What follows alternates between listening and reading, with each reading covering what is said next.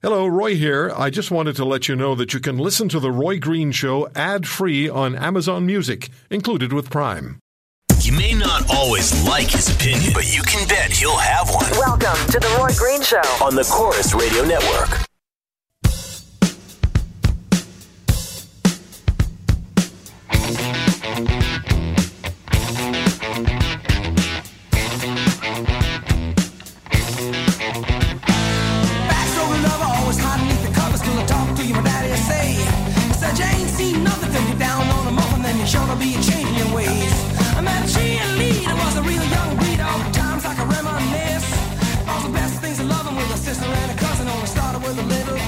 Great to have you with us. Sunday edition of The Green Show on Corus Radio Network. There's a university professor from uh, Stony Brook University, New York, who says Donald Trump, this is according to a format he's worked out, says Donald Trump has an 87% chance of winning the election on November the 8th. Not just Donald Trump, he said it's the turn of the GOP to win. It wouldn't matter who the candidate would be, according to this professor's formula, and it's worked out for him he, for 20 years. It's the uh, Republican who's going to win. 87% chance. We'll talk to him later. I also received some emails from women who support Donald Trump. And that was in March of this year. I read them to you at the time, and there was great um, affirmative response to the content of the emails. So I thought I'll read them to you again now, some five months later, and find out whether or not, no, not right now, later on in the show, find out if you have the same level of support. Plus, I asked one of the two women, sent her an email this week, and I said, would you just have a look at what you wrote in March and let me know whether you still agree with what you wrote then? She sent me an extensive email back, and I'll read that to you. Now, I want to begin with this. Do women have less credibility than men if a woman says she was sexually and or otherwise assaulted? And a case in point would be a Facebook posting that I received from someone named Val. And it was in response to the hour broadcast we did with Marlene Hope, the retired detective from the Calgary Police Service. She retired last August. And Marlene told us, among other things, that in a meeting with senior officers, she was already a sergeant, one of the senior officers said to her, Spread your legs. That's how the meeting began. Do women have less credibility than men? And I ask that because Val's posting to my Facebook page read this way Always the females complaining, or should I say whining, suck it up. That's what she said. Gloria Allred is one of the most famous lawyers anywhere. She's in Los Angeles. She represents women who charge Bill Cosby with sexual assault. She's a human rights lawyer, but she represents a lot of women. She's on the line. We're going to go to her in 30 seconds. I just want to play 30 seconds of what Marlene Hope, the retired detective from Calgary, said to us last week. Let's listen. There were instances within the police service where I experienced bullying by people within leadership, and uh, that began for me in 2009, uh, 2010. So after 20 years of service, and it ended ultimately ended in 2015 when I felt that uh, the forces were against me, and uh, for the sake of my health and that of my family, I chose to retire. For the sake of my health, for the sake of my family, I chose to retire. Gloria Allred joins us on the Roy Green Show on the Corus Radio Network. By the way, she wrote a column with her partner in the law firm for the New York Daily News earlier in the week about Donald Trump. We'll talk about that later. Miss Allred, thank you for taking the time. It's always, it's almost inevitable that when a woman accuses, and it's happened many times on this program recently, a woman accuses someone in the workplace of sexual harassment, sexual abuse, bullying, and other uh, actions that, that create a toxic workplace. Another woman will speak negatively about that woman's experience. Is that something that you encounter? And if you do, how do you explain it?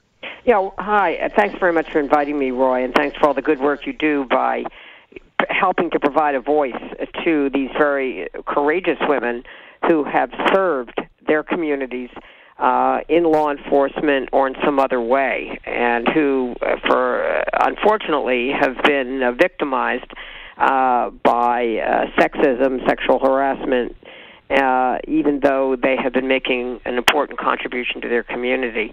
Uh, by the way, I don't know if Val is a female or or a, a male. Does Val identify the gender? Or Uh, we we making we assumptions? th- we think we're quite we're sure we're reasonably sure that it's, that it's a female. Okay, so we're not 100% sure, but either way, uh, the point is this that you know we do need to do a lot more education about what women face in the in the workplace. And I always think education uh, is, is an important uh, element in all of this.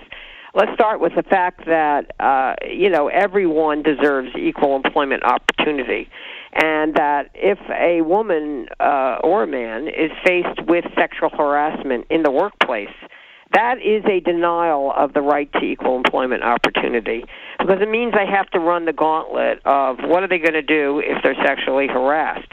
Uh, are they going to say no? Uh, that the advances or statements or behavior are of a sexual nature are unwelcome, uh, or are they going to go along with whatever is being requested, either directly or uh, you know not so directly?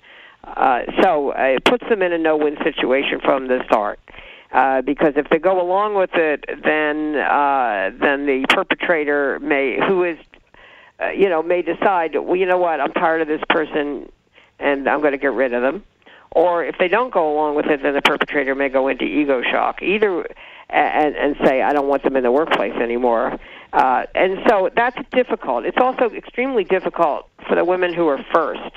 In other words, who are the minority in in an otherwise male-dominated uh, workforce, which is what law enforcement has traditionally been, where females have not been the majority as they are in the population, but have been the first. It's always, you know, difficult for the first, and they are uh, often faced with many, many barriers, and that's why I have so much admiration for them. That when they're able to succeed, they're able to overcome so much, and they open up the pathway for other women, which is extremely important. So um, all I can say is sometimes you know people jump to conclusions they don't know all the facts and the victim is not able to give them all the facts because she is involved in litigation or she doesn't want to be sued by the perpetrator uh, or uh, you know she's concerned about how this will affect her career in the future uh, so there are many reasons why all of the information cannot be provided to the public, but the public in the court of public opinion, you know, wants to come to a conclusion instantly, even though there's been no trial. There may, never may be a trial where they can learn everything that is admissible. Um, and so it's a very difficult situation. There's a lot of victim blaming going on. Here's the thing to remember most of all there is a power imbalance in the workplace. In other words, sexual harassment usually takes place where a person in power takes advantage of a more vulnerable person, a person who has less power. And after all, you know, in a way, it's a captive situation in the workplace where, I mean, the woman really needs her job. She really needs, and for many of them, it's not just a job, it's a career. And she wants to be able to advance. And, you know, she wouldn't even make these allegations if if, if she could find some other way to avoid making them. Um, so she doesn't want to be placing herself at risk. So I do think that people should not engage in victim blaming and victim shaming and jumping to conclusions about victims. Uh, it's sexist to say someone, a woman, is whining. Um, another way to look at it is maybe she's just asserting her right to be free of sexual harassment, to have a workplace that is free of that, not hostile because of work uh, workplace harassment. So let's not jump to judgment. Let's let's at least keep an open mind, uh, you know, at the minimum. Um, or you know, if you want to go so far as to say let's support the person who's making the allegations, you can do that as well. But I don't think people should might right away, you know, be blaming her and judging her and coming to conclusions which may not be accurate about her. I mean, if this were your daughter, would you want people to start criticizing her from the get go? And having a chilling effect on other women asserting claims, I don't think so. Well, we've heard so many, um, so many stories, so many incidents, so many accountings of what's taken place from our guests, and some some of them are going to join me throughout the hour. Um, do you find that, and I've heard this said, that lawyers, when they're defending, or at least when there's a, when there's a sexual assault case, and if you try not to have women on the jury because women will be more uh, difficult to to persuade that a man is in fact guilty? Do lawyers prefer to have male jurors? You know, I, I really think it depends on the case, and uh, depends on the the life experience uh, uh, of jurors, and that's you know why we are able to question jurors, or the court is able to question jurors before they are seated and chosen as jurors. So I don't want to get involved in any kind of sexist conclusion here about men can't do this or men can do this and women can't do this. Um, you know, I think it really depends on the person, and that's what's important. But you know, you mentioned my column, uh, my op-ed piece in the New York Daily News this week about sexual Donald Trump and sexual harassment. You know, I, I felt that his his initial comments, uh, which I talk about in his article, that uh, you know his initial comments that if his daughter was sexually harassed, I quote, I'd like to think she'd find another career or find another company if that was the case, end quote. Well, I mean, what about women in the military? I mean, can they just women officers there who are serving their country? Uh, can they just leave the military if they're sexually harassed, or should they kind of put up, put out, or uh, get out, or you know, or or just shut up? I, I don't think so. Um, I think we need them to do what they think is best in this situation. I mean, there are laws to protect women, and um, and, and they don't. They can continue to stay where they are. They can continue their careers. They can insist that the perpetrators get out, or or cur- curtail their behavior and face consequences. That's the kind of point of view that we should have, and that's what I think Donald Trump has failed to appreciate.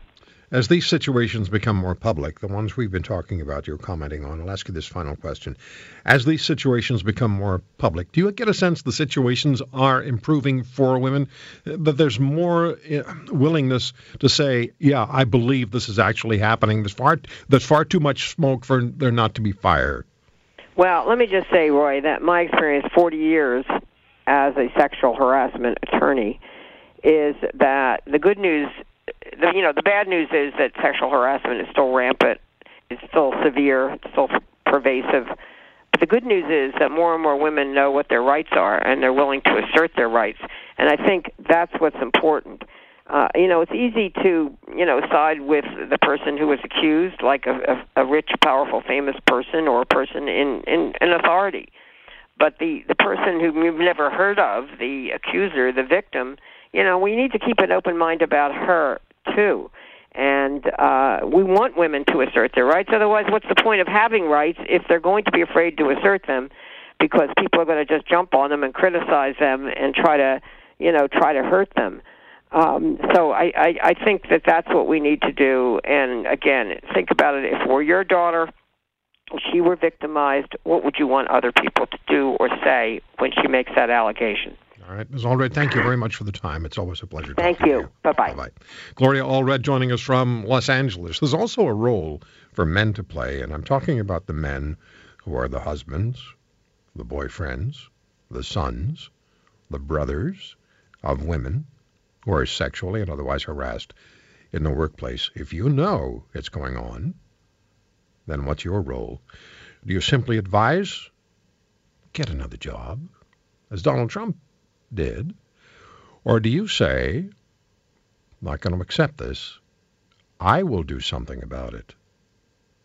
I think there's a role for men to play, and something like that happened in my life. I'll talk about it in a bit.